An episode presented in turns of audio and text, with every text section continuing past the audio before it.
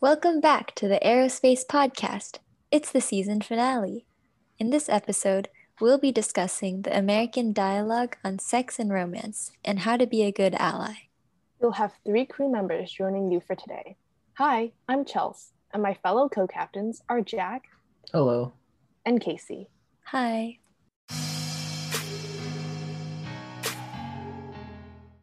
So, when you guys were in elementary school, did your friends ever ask you who your crush was?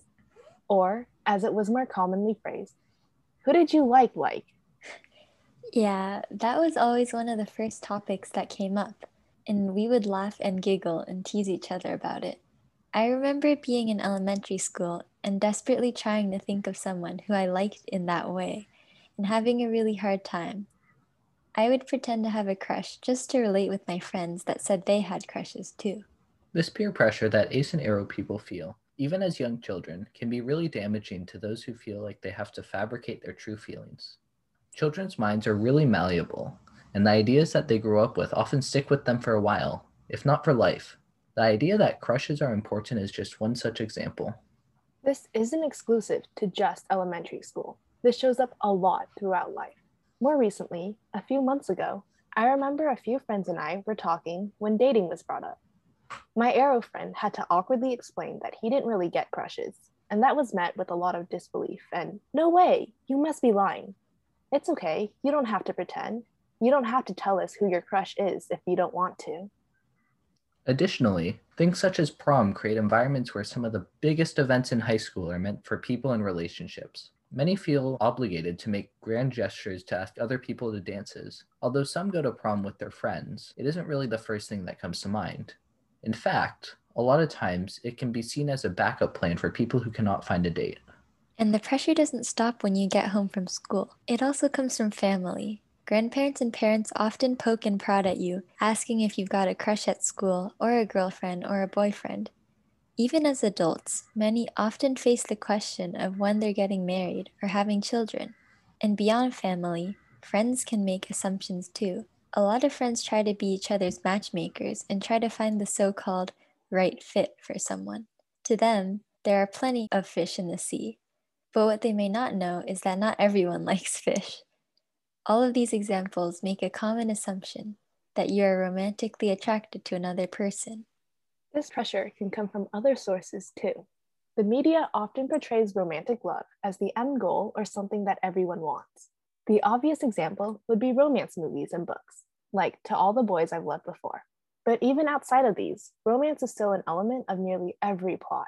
For example, Marvel movies often bring in romance to create drama, and the quote unquote happy ending is when the main character restores peace and kisses their love interest. This romantic dialogue is understandable since many of us do relate to the romantic turmoil that these characters experience. However, not all of us do, and it can be a bit annoying when it seems like all of these movies focus on the characters' romantic relationships rather than the action. Or, at the very least, it implies that romantic subplots are necessary. The prevalence of sex and romance in mainstream media can be harmful to ace and aro people when they're surrounded by it. Not to mention that the media rarely portrays characters on the ace or aro spectrum and the LGBTQ plus community as a whole. And even when they do represent LGBTQ plus characters, they often make their struggles the only element of the plot, and the characters lack depth beyond their gender or sexuality. Because ace and aro people are often forgotten even within the LGBTQ plus community, and the LGBTQ plus community is often disregarded in society, you can definitely imagine the extent of the underrepresentation of ace and aro people in media. Unfortunately, part of this is due to aro and ace erasure. One prominent example of this is Jughead from Riverdale. Canonically asexual in the comics, he is not asexual in the CW's TV show adaptation. In short, like we covered in our previous episode, good representation of Aro and Ace characters in mainstream media is seriously lacking. So now that we've talked about the American dialogue on sex and romance and its media representation, or rather its lack of it, we're going to share some tips on being a good ally. First and foremost, just be nice. Treat ace or aro people as you would any other person. Respect their boundaries the same way you would anyone else, but be aware that some of their boundaries may be things that you're not used to.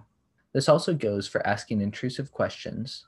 They may not be completely comfortable in their own skin, So try and make them feel as comfortable and welcomed as you can.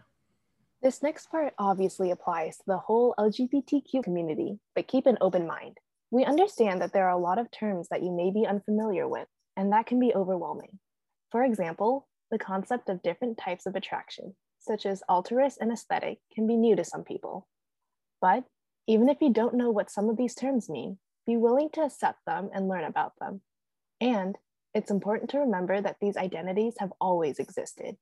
The first episode of this podcast can be a good refresher if you're new to the community. Going back to the previous situation I mentioned before about my aro friend, it's okay to be a little bit surprised, but don't deliberate on it. When there's so much disbelief and skepticism, that can feel alienating for some. Learning about myths and misconceptions doesn't hurt either. Some of the most common myths are that people on the ace and aro spectrum cannot experience love at all. However, this isn't true, they just feel love differently. For more information about some of the common myths, check out our first episode of the podcast. Listen to ace and aro people when they share their experiences or knowledge. And, like all other members of the LGBTQ plus community, don't out us even if somebody comes out to you, that does not necessarily mean that they are out to everyone else. Don't assume that they told their friends and their parents unless they told you that they did. If you're unsure who they told, just ask them. Communication is key. Well, that's about it.